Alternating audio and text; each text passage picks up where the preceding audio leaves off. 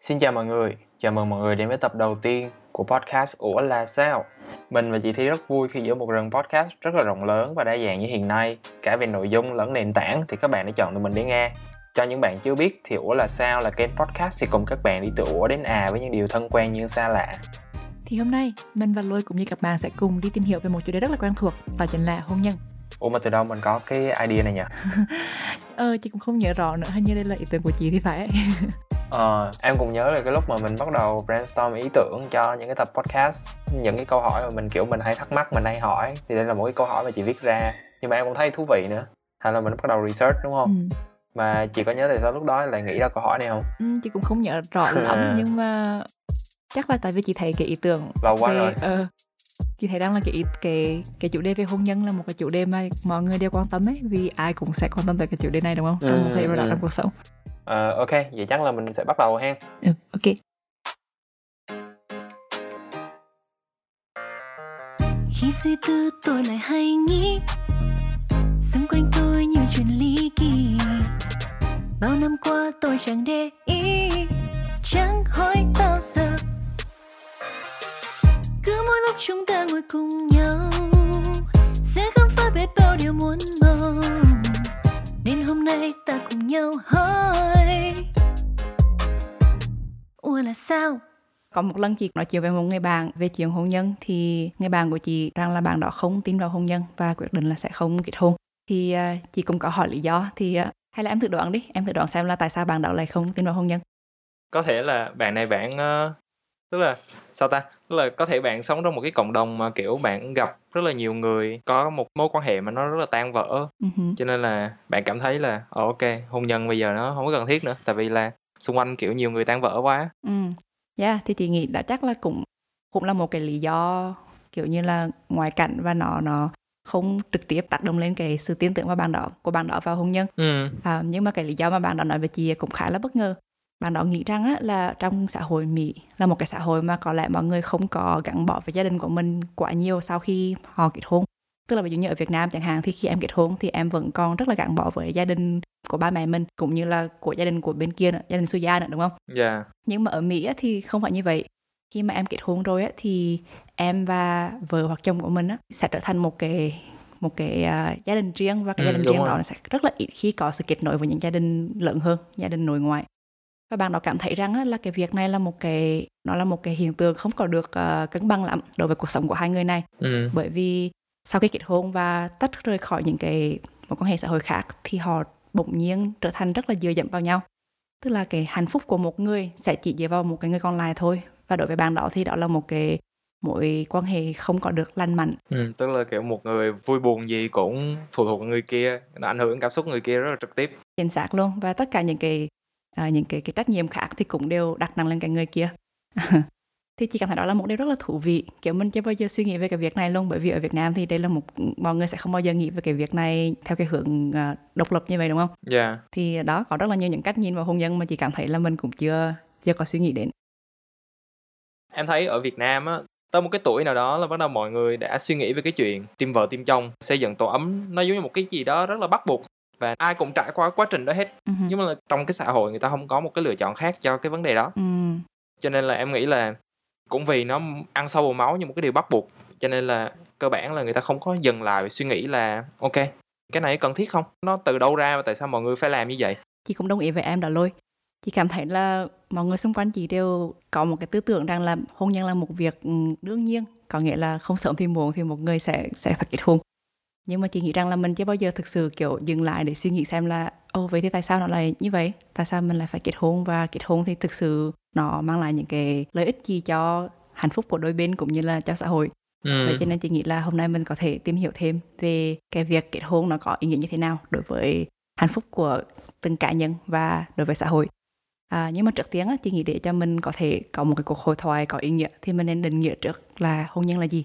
Thì à, lôi em có muốn thử định nghĩa xem hôn nhân là gì không? ok tức là em cũng chưa có tới tuổi thành ra là cũng chưa có suy nghĩ nhiều vấn đề này nhưng mà theo quan điểm của em á thì hôn nhân ở đây là cái việc mà hai cá nhân có thể là đồng giới hoặc là khác giới có Ừ. một cái mối quan hệ nó tình cảm Ừ. cái mối quan hệ này được pháp luật công nhận và bảo vệ quyền lợi dựa trên cái sự công nhận đó để Ừ. hai người này có một cái nền tảng để mà xây dựng gia đình chung sống với nhau Wow, lỗi em bảo em chưa đến tuổi nhưng mà định nghĩa của em chỉ cảm thấy rất là đầy đủ luôn á. Ừ. nhưng mà cũng đúng thôi, chị nghĩ chủ đề này đến tuổi hay chưa thì chắc là cũng cũng có suy nghĩ một chút đúng không? ừ. Nhưng mà chị hỏi em như vậy á, một phần là bởi vì chị cảm thấy hôn nhân là một cái khái niệm mà ai cũng nghĩ đến, ai cũng nhắc đến. Nhưng mà để định nghĩa nó một cách tròn vẹn và đầy đủ á, thực ra cũng khá là khó khăn đó. Để chị thử uh, hỏi em một vài câu hỏi để chị uh, minh chứng cho em xem là nó khó khăn như thế nào nha.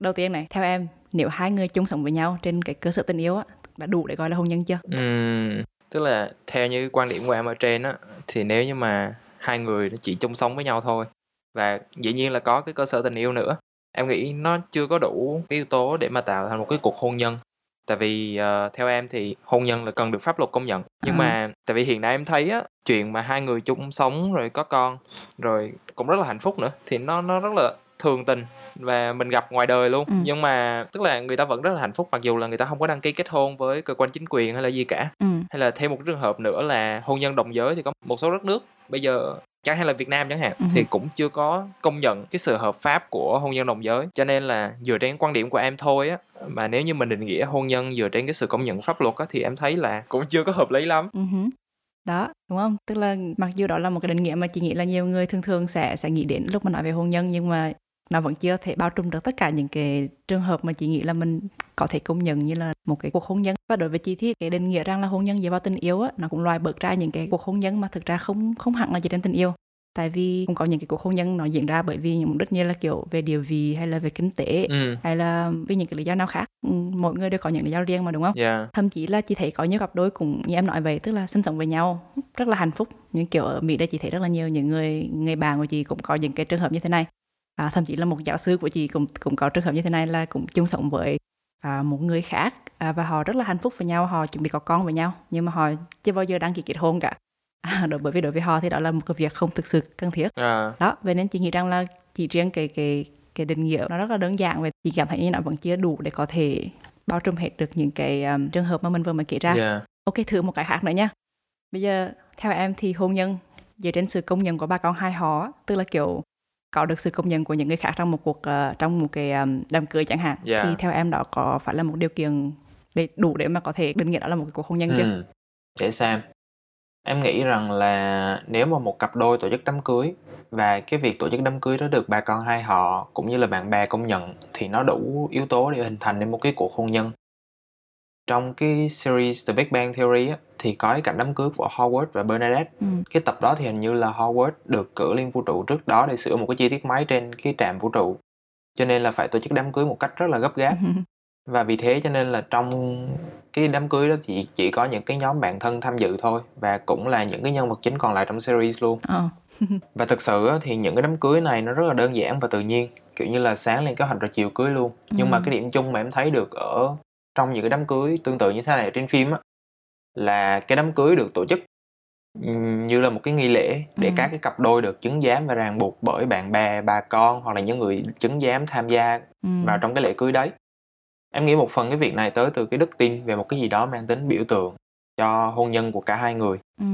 à ngoài ra thì cũng có một cái sự thật khá là thú vị về nụ hôn trong lễ cưới thì đó là khi mà sau khi cử hành hôn lễ xong thì cuối cùng cái người chứng giám sẽ nói là you may now kiss your bride. Ừ. thì tiếng việt là bây giờ con có thể hôn cô dâu của mình rồi. Thì nghe rất là lãng mạn. Nhưng mà thực ra thì cái tục lệ này bắt nguồn từ La Mã cổ đại và nụ hôn ở trong thời này á, thì được đóng vai trò như là một cái kết thúc cho một cái hợp đồng một cái thỏa thuận giữa hai bên. Ừ. và vì hôn nhân thời La Mã cổ đại thì cũng được coi như là một cái hợp đồng giữa hai người. Cho nên là thường sẽ kết thúc lễ cưới bằng một cái nụ hôn Wow, cái fun fact này nó không có được lòng mấy cái đứa mà nghiền phim Hàn Quốc tình cảm như chị nha. cái nụ hôn của người ta thiêng liêng và lãng mạn như vậy mà. Họ ra là có nguồn gốc từ việc là chỉ để thúc một hợp đồng mà thôi. Đúng là đám cưới cũng rất là thú vị tại vì đám cưới ở mỗi nơi rất là khác nhau và chị cứ tưởng tượng là nếu như mà bây giờ chị sáng nghĩ về chuyện đám cưới xong chiều bảo là tối sẽ cưới thì ba mẹ chị chắc sẽ lên cơn đau tim mà chết mất thôi. đó thì tức là khi mà mình kể về những cái những cái điều kiện cần và đủ của hôn nhân thì ờ, cũng cũng khiến cho mình cần phải nghĩ lại một chút là cái điểm cốt lõi của hôn nhân là gì ấy yeah thì khi mà nghe em nghe em bàn luận về những cái điều mà em suy nghĩ về hôn nhân á, thì chị cũng nghĩ cái điểm duy nhất mà chị nhìn thấy mà có thể gọi là một cái điểm chung của tất cả các hôn nhân đó là có lẽ hôn nhân nhìn chung chỉ là một cái thỏa thuận Ừ. cam kết giữa hai người thôi đúng không ừ. rằng là họ sẽ kiểu chung sống với nhau và hy vọng là sẽ chung sống với nhau đến đầu bạc răng long Ừ. và kèm theo đó thì có một vài những cái mục tiêu khác à, tùy một cặp đôi khác nhau đúng không có những Dạ. cặp đôi thì họ cũng mong muốn kết hôn để có thể có con cái à, những cặp đôi khác thì họ mong muốn kết hôn để có những cái um, lợi ích khác nhau về mặt kinh tế và Ừ. cũng có những cái uh, giống như kiểu kinh tế đây có thể không phải là chỉ về việc bù lời kinh tế với nhau nhưng mà có thể là ví dụ chia sẻ tài chính Dạ. À, và đồng thời thì họ cũng sẽ giúp nhau trong hoạn nạn và họ cũng cam kết rằng là họ sẽ trung thành với nhau một cái điểm thú vị nữa mà chị nhận ra lúc mà mình bàn luận về mấy cái chuyện này á thì có vẻ như đám cưới và hôn nhân nó cũng đã thay đổi rất là nhiều trong suốt quá trình lịch sử đúng không? À, và ở những cái nơi khác nhau những nền văn hóa khác nhau thì những cái những cái điểm khác nhau đó cũng cũng nó nó cũng dần lớn hơn. Bởi vì mỗi nơi thì chị nghĩ rằng lịch sử nó đã phát triển theo một cái cách khác nhau. Vậy thì chị nghĩ là cũng sẽ khá là thú vị đó nếu như mà mình bàn luận thêm một chút về cái nguồn gốc của hôn nhân và những cái sự tiến hóa của hôn nhân trong lịch sử.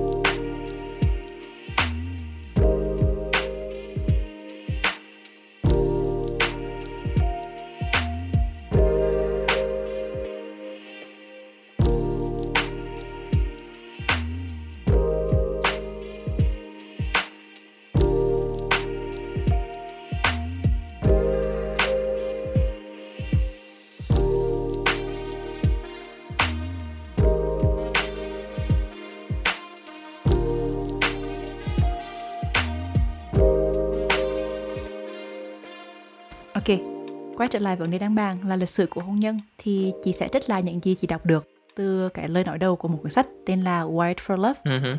Lời nói đầu này được viết bởi một ông tiến sĩ tâm lý học tên là Harvey Hendricks. Ông này viết rằng dù có rất là ít ghi chép về việc trai gái tuyển vợ tuyển chồng vào thời kỳ tiền sử như thế nào, nhưng mà người ta có thể dự đoán được từ các cái dẫn chứng lịch sử rằng khoảng 11.000 năm về trước thì à, các cặp đôi ghép cặp với nhau cho mục đích sinh tồn và duy trì giống nòi. Ok.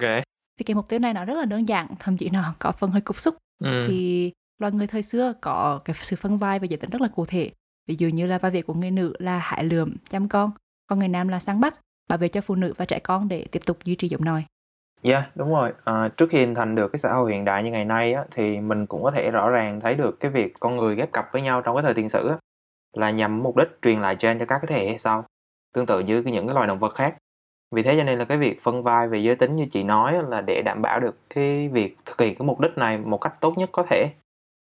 Và năm ngoái em cũng đọc được trong cái quyển Tại sao tình dục lại thú vị của George Diamond thì trong quyển sách này thì tác giả cũng đã đưa ra những cái lý giải về mặt sinh học cho cái sự phân vai về giới tính trong cái thời tiền sử. Thì có một cái sự thật đáng buồn rằng là em bé sau khi mà 9 tháng 10 ngày nằm trong bụng mẹ thì sinh ra rất là vô dụng và gần như là không có thể làm gì cả. Thì em sẽ lấy một cái ví dụ ở loài vật khác ha, ví dụ như là con bò đi. Thì thời gian mang thai của một con bò sẽ là khoảng 280 ngày, tức là đâu đó 9 tháng cũng gần gần với con người. Nhưng mà khi mà sinh ra thì con bê con thì đã sau 2 tháng nó có thể ăn cám ăn cỏ và đi đứng bình thường luôn. Nhưng mà ở con người thì khi mà mới sinh ra thì không có thể tự ăn được mà cũng không có đứng được cho đến vài tháng sau. Tới khi mà con người có thể tự lập được thì cần cái sự chăm sóc của người mẹ rất là nhiều. Chưa kể thì trong cái thời gian mang thai thì các công việc do người phụ nữ đảm nhận cũng bị cản trở rất là nhiều. Vì cái việc chăm sóc một cái đứa trẻ mới sinh á, thì nó đòi hỏi nhiều công sức và cái công việc đặc thù từ người mẹ. Vì cái lý do đó cho nên là cái người đàn ông trong gia đình sẽ phải hái lượm và săn bắt hàng ngày để mà đảm bảo nguồn lương- lương thực. Ngược lại thì người phụ nữ sẽ đảm nhận cái việc chăm sóc con cái vì người bố là không thể thay thế được cho người mẹ. Dạ, và đúng là chị thấy rằng là các loài vật cũng cũng đều có cái sự phân công dựa vào giới tính. Nhưng mà có lẽ loài người là cái loài mà dành nhiều thời gian nhất cho cái việc à, bảo vệ à, con cái của mình. Và nó cũng đúng thôi bởi vì nếu như mình nghĩ về theo tiến hóa ấy, thì theo cái cái sự tiến hóa của các loài vật thì có vẻ như các loài vật bậc càng cao hơn thì càng dành nhiều thời gian và có nhiều cái cơ chế trong cơ thể để bảo vệ phôi thai hay là bảo vệ giống nòi của mình tốt hơn. Ừ. cho nên là đúng là em bé vô dụng thật nhưng mà không phải chỉ vô dụng không nhưng mà cũng là một sản phẩm của quá trình tiến hóa lịch sử. Thì chị nghĩ rằng là bây giờ trong xã hội hiện đại có lẽ đa số mọi người đều công nhận rằng là cái việc chăm sóc con cái tốt nhất là đến từ những cái gia đình hòa thuận hạnh phúc và có sự quan tâm của cả ba lẫn mẹ đúng không Ừ. nhưng mà điều này thì nó không phải là một cái điều đương nhiên trong trong thời tiền sử bởi vì à, thực ra trong thời tiền sử ấy thì à, theo những cái ghi chép mà có được trong ngày hôm nay ngày xưa con người chỉ có thể thường thường là sẽ chỉ ở bên nhau trong vòng 3 năm thôi Ừ. và con cái chung của họ thì thường thường sẽ được nuôi dưỡng bởi à, một người mẹ đơn thân hay là một người bố dưỡng điều này là bởi vì trong cái tập quán du canh du cư ngày xưa không có những cái điều kiện để con, con người có thể à, ở bên cạnh nhau trong một thời gian dài họ phải thường xuyên Ừ, di ừ. chuyển. Thành ra là cứ 3 năm thì các bà mẹ lại à, thay chồng. Cho đến lúc mà con người bắt đầu đến vào cái giai đoạn trồng trọt và chăn nuôi lúc đó người ta bắt đầu ít phải di chuyển họ có thể ở một nơi cố định trong một thời gian dài hơn. Đồng thời họ cũng bắt đầu có nhiều những cái tài sản của ăn của để đó. Ừ. và họ cần phải bảo vệ những cái tài sản đó. Thì cũng chính vì vậy cho nên là phụ nữ và trẻ em cũng vô hình chung cũng là những cái đối tượng cần phải bảo vệ. Chị nghĩ rằng là đây là cái lý do khiến cho lịch sử nó khiến cho phụ nữ và trẻ em nó trở thành tài sản của đàn ông vậy. Và chị nghĩ rằng là nó vẫn có những cái di chứng của tiến trình lịch sử trong à, xã hội hiện đại. Em có thấy như vậy không? Em thấy chị nói cũng đúng. Tại vì là như người việt mình có một câu là xuất giá tòng phu phu tử tòng tử. Ừ. ở đây xuất giá tức là gả chồng phu là chồng và tòng là phụ thuộc xuất giá tòng phu tức là khi mà người phụ nữ được gả về nhà chồng rồi thì lại phụ thuộc vào người chồng nhưng mà khi chồng Ừ. mất thì lại phụ thuộc vào con cái thì đó là cái nghĩa của vế thứ hai nhưng mà ở thời hiện đại ấy, thì mình cũng có thể thấy là ok người phụ nữ là bây giờ không có quá tòng phu tòng tử nữa Ừ. tại vì là xã hội hiện đại tạo cái điều kiện cho người ta tự lập hơn và sống một cái cuộc sống nó hiện đại hơn Ừ. nhưng mà em có thể thấy được rằng là cái di sản văn hóa của cái đạo Tam Tông này còn rất là nhiều Ừ. đặc trưng của nó là trong cái cái cách gọi của người con á đối với nhà của bố và nhà của người mẹ thì ví dụ như là nhà của người bố chẳng hạn thì gọi là nội nhà nội Oh. còn người con mà gọi ờ, nhà của người mẹ thì là gọi là nhà ngoại nhưng mà cái vấn đề ở đây là nội thì tức là bên trong gia đình còn ngoại tức là bên ngoài Ừ. nó là một cái di sản văn hóa mà nó còn trong cái thời hiện đại này Ừ. đó là cái câu chuyện ở Việt Nam còn những cái nước khác thì sao ví dụ như là ở phương Tây ngày xưa thì nó cũng không có khác gì thì ví dụ như ngoài nữ hoàng Anh ra vào thế kỷ 18 đó người phụ nữ khi mà kết hôn á thì sẽ mất đi quyền sở hữu đất đai và tài sản và Ừ. lúc này thì sẽ là hoàn toàn phụ thuộc vào người chồng và con trai khá là bất công đúng không Ừ. thậm chí là có một cái nhà phê bình người Anh cái ông này tên là Daniel Defoe còn đưa ra một cái nhận định rằng là rất là châm biếm hôn nhân là một cái hình thức bán dâm hợp pháp bởi vì Wow. người phụ nữ mà sau khi kết hôn hoàn toàn phụ thuộc vào cái sự chu cấp của người chồng Wow. Trước tiên thì chị cảm thấy rất là mừng vì ờ, một bạn nam như là em nhưng mà biết rất là nhiều những cái fact về về những cái di sản của cái vấn đề vai vai vế về giới trong xã hội như vậy và chị cũng thấy rất là bất ngờ luôn bởi vì kể cả những cái nước phương Tây thường là mình ừ. thường mình thường nghĩ rằng là những cái nước phương Tây là những nước đi đầu về phong trào nữ quyền ấy thì đến tận thế kỷ 18 vẫn có những cái chính sách và những cái câu nói mà nó gây sốc như vậy Ừ. hôm nay ấy, thì chị cảm thấy rằng là chính sách đó nó không còn ở bất kỳ nước nào nữa nhưng mà chị cảm thấy đúng là có rất là nhiều những cái truyền thống theo ờ, chế độ phù hệ vẫn còn sót lại trong văn hóa hiện đại à, giống như việc em nói là cái việc mà mình coi trọng họ nội hơn là họ ngoại à, là một cái việc mà có lẽ rất là nhiều người ở Việt Nam cảm thấy như là một cái điều hiển nhiên. Yeah, bình thường ừ đúng rồi thì nó nó vẫn là nó nó vẫn là một cái sản phẩm của lịch sử chứ nó không phải là một việc mà đúng hay là sai đúng không yeah. lúc mà em nói chuyện nội ngoại thì chị cũng nhớ đến cái việc rằng là ngày xưa con gái thì thường thường hay được ví như là vịt trời đúng không Yeah. như kiểu là cái hình ảnh của nó là giống như kiểu là con gái được ba mẹ nuôi hết cơm hết gạo nhưng mà đến lúc lớn lên thì sẽ bay về nhà chồng chứ không còn ở lại nhà mình nữa thì ngay ngày xưa khi mà chị nghe vị như vậy ấy, thì chị cảm thấy rất là trêu mến thôi nó rất là buồn cười thôi nhưng mà đúng là cái cái sự buồn cười đó nó cũng đến từ một cái việc hơi bị bất công. À, theo kiểu như là chỉ có con trai thì mới có thể trả ơn được cho ba mẹ thôi còn con gái thì sẽ sẽ phải bay về nhà khác. Và như những cái tìm hiểu về lịch sử à, như là mình vừa mới bàn á thì chị cảm thấy đúng là cái việc dòng họ được tính theo bên nội thay vì bên ngoài thì nó cũng là một cái sản phẩm của lịch sử. Nó không phải là một Yeah. cái lý do bởi vì đàn ông là là được đề cao và là cái bên mà cần phải con cái cần phải theo hơn. Cái lý do mà chị cảm thấy rằng đây không phải là một cái điều đương nhiên á là bởi vì thực ra trong xã hội vẫn còn rất là nhiều những cái cái nền văn hóa mà người ta vẫn theo chế độ mẫu hệ. Có nghĩa rằng là trong cái nền văn hóa đó thì cái tiến trình lịch sử của người ta khiến cho cái việc người phụ nữ nắm những vai Ừ. trò cao nhất trong xã hội nó lại là cái việc đương nhiên đối với họ. Và trong những cái xã hội Yeah. này thì người phụ nữ sẽ được trong vòng đặt vào những cái vị trí lãnh đạo trong gia đình này. Và à, họ là người đưa ra quyết định cho dân tộc của họ cho nên chị chị nghĩ rằng là nó rất là thú vị khi mà mình nghĩ rằng là một cái việc đương nhiên ừ, thực ra hẳn không hẳn là đương nhiên như vậy mà nó phụ thuộc vào cái cái cái sự phát triển của lịch sử và mỗi xã hội lại có những cái quy định khác nhau Ừ. có thêm cái chế độ mẫu hệ nữa thì nó cũng hay nhưng mà em thấy là bây giờ hình như là cũng có nhiều cái gia đình mà người ta đã có một số cái hành động mà nó bắt đầu để thay đổi cái chế độ phụ hệ đúng không? Đúng rồi đó. Chị thấy chỉ ở Việt Nam thôi thì chị nghĩ rằng là khi mà mọi người bắt đầu nhận ra được cái cái điều này nhiều hơn thì cũng có rất là nhiều những cái à, cách khác nhau để khiến cho cái vai trò trong trong gia đình nó được cân bằng hơn một chút. Ừ, và cũng ừ. có những cái cách để có thể làm cái điều này mà nó còn rõ ràng hơn nữa. Ví dụ như là à, chị có biết một người bạn của chị ở Mỹ thì à, gia đình của họ là có người mẹ mang họ là họ Hardy và người bố mang họ là họ Mitchell thì khi mà họ sinh con ra thì thay vì chỉ lấy họ của người bố như là một cái truyền thống mà nó đặt ra từ từ cái chế độ Ừ. phụ hệ thì người ta quyết định thay đổi điều đó bằng cách là đứa con sẽ mang họ của cả hai người. Có nghĩa là con của sẽ mang họ là Hardy Mitchell thì đó Ừ, là một ừ, cách để cho họ phá ra khỏi cái truyền thống mà còn sót lại của chế độ phụ hệ và chị thấy ở Việt Nam đó thôi cũng có rất là nhiều bạn bây giờ mang những cái họ có cả họ của bố lẫn mẹ như là họ Nguyễn Lê hay là Trần Hoàng gì đó đúng không? À nhưng mà Ừ. có một cái điểm trừ đó là nó vẫn vẫn cái họ của người bố vẫn vẫn đứng đầu tức là vẫn theo cái truyền thống đó nhưng mà ít nhất là có một chút gì đó để mang cả hai dấu ấn của cả bố và lẫn mẹ cho người con Ừ. Như nãy giờ mà em với chị nói thì đúng là trong cái thời điểm hiện tại nó bắt đầu là có rất là nhiều cái nỗ lực để mà thay đổi cái chế độ phù hệ. Nhưng mà ngoài chế độ phù hệ ra thì em nghĩ rằng là bây giờ hôn nhân có một cái vấn đề nó khá là gây tranh cãi thì đó là môn đăng hộ đối. Nhưng mà Ừ. đôi lúc nó cũng không phải là một cái vấn đề mà mình có có thể giải quyết được nữa. Mặc dù tư tưởng của con người bây giờ cũng đã phát triển hơn rất là nhiều so với ngày xưa và cũng thông thoáng hơn và hôn nhân bây giờ thì cũng dựa nhiều trên tình cảm hơn là cái sự sắp đặt của gia đình như kiểu là cha mẹ đặt đâu con ngồi đấy nhưng mà cái chuyện môn đăng hộ đối vốn là một cái vấn đề mà chỉ có gia đình hai bên gia đình mới có thể quyết định được lại là một cái yếu tố em thấy đôi lúc khá là quan trọng trong cái sự thành công của hôn nhân Yeah, chị thấy em nói rất là đúng và chị cũng nghĩ là hôn nhân bản chất của nó cũng chỉ là một cái sản phẩm của xã hội thôi đúng không? yeah. Và khi xã hội vẫn còn nhiều cái sự phân cấp và nhiều cái sự phân biệt à, dựa trên địa vị xã hội, này, dựa trên điều kiện kinh tế này hay là thậm chí là trên quốc tịch, màu da hay là dân tộc của họ chẳng hạn ừ. thì đương nhiên là một cái việc hệ trọng như hôn nhân mọi người cũng sẽ mang những cái nhìn có tính phân biệt vào đó chị nghĩ đó là cái cái nguồn gốc của môn đăng hộ đối yeah. và cũng có những cái tính chất trong cái tiến trình phát triển của lịch sử khiến cho cái việc môn đăng hộ đối nó nó được sinh ra thì chị thấy rằng là khi mà xã hội nó dần dần phân hóa nhiều hơn thì hôn nhân cũng trở thành một cái thứ yếu trong xã hội. Khi mà việc ừ, con cái của ai này vợ của ai hay là việc con cái kết duyên với à, gia đình nào ấy trở nên rất là quan trọng.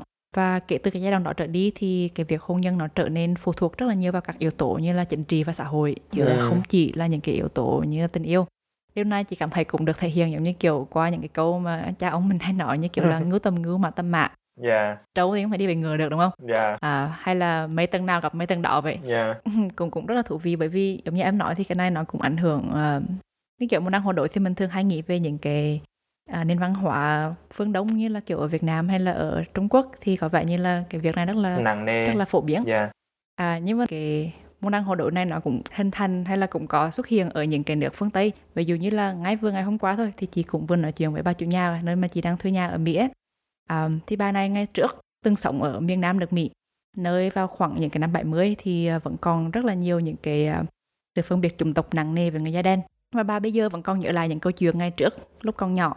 Khi mà một người da trắng lại một người da đen á thì người da trắng sẽ ngay lập tức bị ba mẹ tư con. Không bao giờ cho phép được bước vào nhà một lần nữa nữa. Wow. ừ, thật may là xã hội ở Mỹ và nhiều nơi đã thay đổi rất là nhiều. Và bây giờ thì việc chọn kết hôn với người mình mong muốn bất kể màu da sắc tộc hay là địa vị xã hội nó không còn à, nặng nề như trước nữa. Và dù là rất là nhiều những cái dị nghị xã hội vẫn còn thì chị nghĩ rằng đây là một cái bước tiến rất là đáng hoan nghênh so với ngày xưa.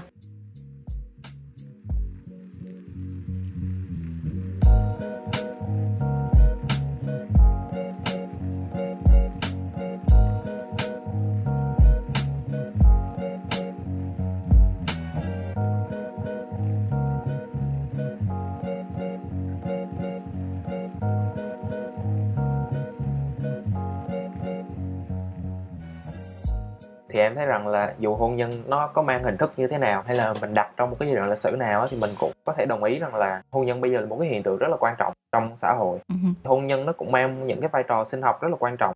Ví dụ như là nó giúp duy trì giống nòi giúp nuôi dưỡng cái thế hệ tiếp theo. Và từ đó thì nó giúp cái việc tổ chức xã hội và quản lý xã hội được dễ dàng hơn. Vừa rồi là chính phủ Việt Nam đưa ra một cái chính sách là khuyến khích những cái cặp đôi là kết hôn và sinh con trước 30 tuổi thì nếu như mà ai mà hoàn thành được cái mục tiêu này là kết hôn xong rồi đẻ được hai người con và trước tuổi 30 á, thì sẽ được cái ưu đãi về thuế. Tất cả những cái chính sách này á, thì nó nó đều được đưa ra để mà cân bằng cái tháp dân số. Nó đang có cái xu hướng già già hóa ở Việt Nam mình và nó cũng để duy trì cái lực lượng lao động đủ nhiều để mà nuôi sống xã hội hiện đại. Ừ thì từ đó mình có thể thấy rằng là hôn nhân á đã từ rất là lâu rồi nó là một cái nền tảng cho cái sự vận hành của xã hội. Ừ. từ cái thời phong kiến cho tới thời hiện đại. Vì thế cho nên là cũng có thể thấy rằng là xã hội ngày nay nó có rất là nhiều cách để mà ngăn cản sự đổ vỡ của hôn nhân. Ừ đúng rồi đó. Chị cũng không biết là mọi người có thường hay suy nghĩ về những cái chuyện này không nhưng mà đúng là chị cảm thấy có rất là nhiều những cách khác nhau mà xã hội tạo ra những cái ràng buộc cho hôn nhân. Và chị nghĩ đó là một điều rất là tốt bởi vì nó giúp cho mọi người có thể suy nghĩ cân nhắc nhiều hơn trước khi mà đưa ra những quyết định kết Yeah, thúc một yeah. cái cuộc hôn nhân đúng không đầu tiên chị nghĩ rằng là một cái ràng buộc mà xã hội thường đặt lên mà thường thường có thể nhiều người không có để ý đó là cái đám cưới có thể nói là trái ngược lại với cái cái những cái cuộc hôn nhân trong những cái series mà em vừa kể ở trên á là Ừ, những cái cuộc ừ. hôn nhân nó khá là chớp nhoáng kiểu sáng Yeah. quyết định tôi kết hôn luôn thì ở những cái nơi mà mình từng sống như kiểu là ở Huế thì Huế là một thành phố mà chị nghĩ rằng là ừ, mọi người vẫn rất là coi trọng những cái truyền thống những cái đám cưới ở Huế nó rất là quý củ bao Yeah. gồm cái việc là um, trước khi kết hôn á, thì mọi người sẽ phải tổ chức một cái lễ ăn hỏi. Ừ. là cái dịp mà nhà trai sẽ chính thức sang để hỏi nhà gái là để xin kết duyên. À, và họ phải dâng đủ ờ, trâu cau ngũ quả rồi ờ, có lễ long trọng các thứ. Dạ. Đám cưới thì cũng có cả một cái đoàn quân rước dâu từ Ừ, nhà ừ. ba mẹ sang nhà chồng rồi um, cũng có tiệc mừng rồi mời đủ quan khách bà con hai họ rất là đông đúc đúng không ừ. thì chị nhớ là ngày xưa lúc mà còn nhỏ thì chị rất là mong được đi uh, bưng lễ bưng là cái từ địa phương có À. nghĩa là cầm hoặc là dân thì rõ ràng là dân dân thì những cái lễ nghi này nó được lược bớt phần nào cho phù hợp với cái nhịp sống rất là vội vã của thời hiện đại á. nhưng mà cho dù là đám- cái đám cưới đã được lược bớt như thế nào chăng nữa thì rõ ràng đây là một cái sự kiện rất là trọng đại và rất là thiêng liêng với rất Ừ. nhiều gia đình và những cái lời hẹn ước đó được có sự chứng giảm của rất là nhiều những cái khách mời hay là tất cả những cái điều này sẽ là những cái ràng buộc để cô dâu và chủ rể sẽ phải có trách nhiệm thực hiện được những cái lời hẹn ước của mình Dạ. Tức là ở những cái nước phương Tây thì em chưa có tới nên em cũng không có biết rõ. Nhưng mà ở Việt Nam thì mọi người uh, đa phần thì tại vì là người Việt Nam thì có một cái phong cách người ta rất là tôn trọng cái sự truyền thống. Lễ cưới ở Việt Nam thì vẫn đủ những cái bước từ ngày xưa đến giờ. Ừ. Tuy nhiên á, thì mình cũng có thể thấy là ở Huế thì một cái thành phố là gọi là cố đô. ừ. Cho nên là đôi lúc cái lễ cưới nó cũng mang một cái văn hóa rất là cung đình. Cho nên là nó đôi lúc nó sẽ có một cái sự phức tạp hơn so với những cái tỉnh thành khác thì mình nhắc tới cái chuyện là đám cưới nó có cái sự chứng giám của Chúa thì ngoài cái sự ràng buộc là cái sự chứng giám của những à, người thân hay là bạn bè thân thiết một cái sự ràng buộc khác mình vẫn chưa có nhắc đến đó là tín ngưỡng Ừ. cái sự ràng buộc của tôn giáo Ừ. ở nhiều nước phương Tây á nhà thờ ở đây có cái quyền lực rất là lớn trong cái sự tác hợp của hôn nhân Ừ. ví dụ như Đạo Thiên Chúa vào những năm mà thế kỷ 17 18 á Ừ. có những cái quy tắc đạo đức mà rất là chặt chẽ về việc gìn giữ gia đình thì đàn ông ở đây là dạy phải tôn trọng vợ của mình phải chung thủy và không được rời bỏ họ Ừ. có một cái sự thật ừ, khá là thú vị về chuyện này là vua Henry thứ 8 của Anh thì ông này là ông quyết định là ly khai khỏi giáo hội công giáo tại vì là ông muốn là bỏ vợ để lấy lại vợ mới nhưng mà vì là ông đứng đầu đất nước mà cho nên là nó nó rất là một cái gương không không không hề tốt cho dân chúng Ừ. trong thời xưa thì ly hôn là một cái điều rất là tối kỵ đối với giáo hội nữa Ừ. cho nên là ông này quyết định là ly khai cái đất nước ra khỏi giáo hội luôn thì sau đó là ông này cuối cùng là có sáu cuộc hôn nhân khác nhau Wow. Đúng là kiểu lịch sử có nhiều câu chuyện rất là thú vị đúng không? Và yeah. có nhiều những quyết định mình cảm thấy rất là trọng đại và nó thay đổi vận mệnh toàn một quốc gia nhưng mà cái sự quyết định của nó thì cũng thực ra là cũng được đến từ một con người thôi đúng không? Yeah. và có rất là nhiều những cái yếu tố rất là con người đằng sau đó. Ừ. Ừ, vậy thì chị và em vừa mới liệt ra hai cái yếu tố ràng buộc. Thứ nhất là đám cưới và thứ hai là tín ngưỡng. Ngoài ra thì chị thấy có một cái ràng buộc khác nữa khiến cho việc à, phá vỡ những cái lời hẹn ước của hôn nhân nó trở nên khó khăn hơn. Đó là những cái dị nghị xã hội đối với việc ly hôn. Thì à, cái này chắc là mọi người đều có thể cảm nhận được trong cái xã hội mà mình sinh sống. Thì Ừ ly hôn không chỉ là một cái việc mà khiến cho người ta dị nghị hay là kiểu không có khuyến khích thì à, nó cũng là một cái việc khá là phức tạp. À, bởi vì khi mà một cặp vợ chồng muốn ly hôn á, thì à, phải cân nhắc rất là kỳ lưỡng phải à, suy nghĩ về việc là ngoài cái việc là, là ly hôn như thế nào thì còn có giấy tờ pháp lý như thế nào rồi à, việc chia tài sản hay là trách nhiệm về con cái như thế nào. Ừ. đó thì tức là tất cả những cái sự những cái sự à, phức tạp đó cũng như là cái sự dị nghị của mọi người cũng sẽ khiến cho cái việc ly hôn nó khó khăn hơn và mọi người sẽ phải thực sự cân nhắc kỹ lưỡng. Và còn hơn cả việc ly hôn nữa thì có một việc mà chị cũng cảm thấy xã hội rất là dị nghị đó chính là thiếu chung thủy. Tình tê ba tê tư các thứ đó. Ừ là đó đúng rồi đó. Thì chị thấy đang là đây là một cái hiện tượng mà bị lên án chắc là bởi 99,99% của dân số. Và chị nghĩ rằng đây cũng là một cái hình thức khác mà Ừ. những con người trong xã hội à, người ta sử dụng những cái cái cái dị nghị để có thể hạn chế được sự đổ vỡ trong hôn nhân ừ. ở Việt Nam đi thì những cái cái thời điểm mà người ta viết ra những cái bộ luật đầu tiên của đất nước thì cũng đã có những quy định nó rất là rõ ràng thì ví dụ như là dưới thời vua Lê Thánh Tông đi bộ luật hôn đất thì quy định là hôn nhân là chỉ được chấm dứt khi mà một trong hai người đã chết à, hoặc là ly hôn ừ. khi mà ly hôn á, thì người vợ sẽ được ly hôn người chồng khi mà người chồng bỏ bê vợ 5 tháng rồi không có tiếp xúc không có nói chuyện các thứ Ừ. hoặc là người chồng á thì sẽ được ly hôn khi mà vợ thì phạm phải điều ân đoạn nghĩa tuyệt tức là kiểu một cái điều gì đó mà rất là nặng nề và nó cắt đứt tình cảm vợ chồng luôn Ừ. ví dụ như là uh, không con không có con rồi ghen tuông rồi ác tật rồi mắc các cái bệnh mà kiểu như là nan y ngày xưa không có chữa được ừ. phong hủi vân vân nhưng mà thực tế ra thì như vậy nó cũng hay tại vì quyền lợi của người phụ nữ lúc này là sẽ được bảo đảm và quan trọng hơn thì nó trở thành một cái cơ sở để mà người chồng thực hiện tốt cái nghĩa vụ của mình đối với người vợ và với gia đình của mình á ừ.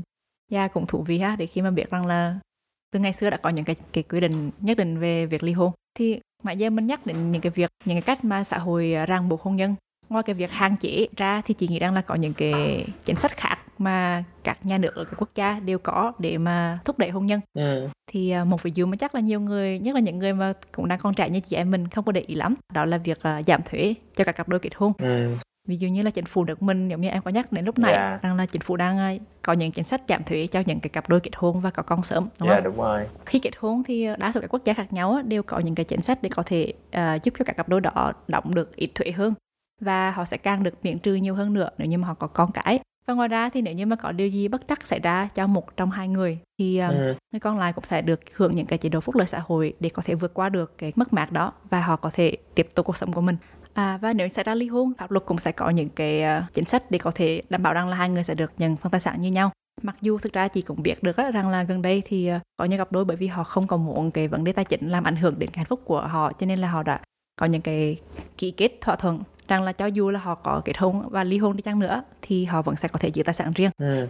nãy giờ chị thấy mình thảo luận bao nhiêu là thứ rồi từ việc uh, hôn nhân đa dạng này rồi họ định nghĩa như thế nào cho đến cái lịch sử của hôn nhân và những cái hệ quả trong xã hội hiện đại ừ. thì uh, đúng là chị cảm thấy một cái việc ừ, rất là người ta gọi là xưa như trái đất như là hôn nhân thì à, vẫn có rất là nhiều những cái góc nhìn thú vị mà hàng ngày mình rất là khi nghĩ đến tiếc là chị nghĩ thời lượng của mình cũng cũng có hàng thôi và để bàn tiếp về hôn nhân thì chắc là ngồi cả ngày cũng chưa hết mất cho nên là yeah. Dạ. chị nghĩ là hai mình uh, tạm kết lại tập podcast này bằng cách uh, chia sẻ nhanh một vài cái sự thật thú vị về hôn nhân em thấy được không? À, ok, thế em đi trước mọi người có biết á, là trước thế kỷ 20 thì chỉ có người phụ nữ thì mới mang nhẫn cưới nhẫn cưới lúc này á, là nó như một cái công cụ để mà nói lên cái tình yêu rồi cái lòng trung thành của người vợ đối với người chồng.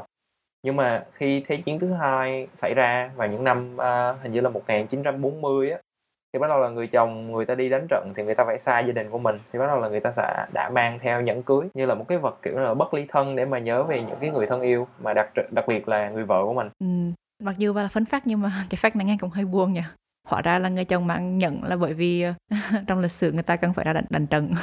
Ok thì ờ, cái phát này nó vui hơn một chút nha. Nó sẽ là một cái phát về uh, một cái vật khác tượng trưng cho tình yêu trong hôn nhân đó chính là cái váy cưới. Hiện tại thì có lẽ rất là nhiều người có hình ảnh rằng là váy cưới thì phải có mang màu trắng đúng không? Cái màu trắng này nó được đến từ cái việc tượng trưng cho sự trống trắng của cô dâu. Tuy nhiên có một điều có lẽ người biết hơn đó là cô dâu không phải lúc nào cũng mang váy trắng theo truyền thống của ờ, những cái nước Đông Á như là ở Việt Nam hay Trung Quốc chẳng hạn thì cô dâu thường mang màu đỏ. Hay là có một cái chỉ cũng được nghe gần đây đó là uh, một tộc người tên là Amish ở Mỹ. Thì tộc người này á người ta không mang váy cưới và cũng không mang những đỉnh hôn à, mà họ thường thường sẽ mang những chiếc váy đỉnh nhiều những cái miếng nhựa có màu sắc khác nhau trên áo. Thì nó rất là thú vị kiểu nhìn nó nó nó không quá sức là trang trọng nhưng đồng thời nó cũng cũng khá là mang một cái màu sắc rất là kiểu vui tươi cho một cái cho một cái ngày ngày hội của mọi người. Ok, sau đây thay vì phân fact thì sẽ là một cái sad fact. thì đây là một sự thật à, khá là đổ vỡ ha. Thì à, trong đám cưới người Ý á thì một cái cặp vợ chồng mới cưới sẽ bắt đầu cầm một cái ly và đập. số mảnh vỡ của cái ly đó thì sẽ tượng trưng cho số năm hạnh phúc của hai vợ chồng. Thú vị ha. Cái vấn đề là nó sẽ buồn khi mà đập cái ly không vỡ hoặc là vỡ ra ít rất ít mảnh vỡ nó phụ thuộc vào một cái sự may mắn nào đó yeah chị đang tưởng tượng là thay vì trước khi ờ, trước khi đám cưới thay vì kiểu ừ, cô dâu và chủ rể tập đọc lời thề hay các thứ với nhau thì bây giờ tập đập ly. Ok và bây giờ là phân phát cuối cùng. À, thì phân phát này á, là một cái ờ, sự thật khá là buồn cười về ờ, cả cô phù dâu. Uh-huh. thì chị nghe đâu là cả cô phù dâu ngày xưa à, người ta cũng ăn mặc thật là đẹp và cũng diện vậy tương tự như vậy cưới của cô dâu. Thực ra lý do là bởi vì họ muốn để cho những người đàn ông khác mà muốn nhom ngõ cô dâu hay là thậm chí là những cái ta má hay là những cái kẻ ăn cướp muốn đến cướp đám cưới okay. thì họ sẽ bị nhầm lẫn không biết cô dâu thật là ai cả uh, ok thì chị không biết là ngày xưa ấy, đám cưới phải kiểu chống chọi phải các thế lực xa đạo như thế nào nhưng mà phải có những cái biện pháp hai hướng như vậy ờ, ờ, đúng rồi, nhưng mà đó rồi. là cái nguồn gốc ừ. của cái việc tại sao mà uh, trong thời kỳ hiện đại thì các cô phù dâu cũng sẽ ăn mặc rất là đẹp và cũng cũng sẽ ừ. kiểu thường thường diện một cái vải giống nhau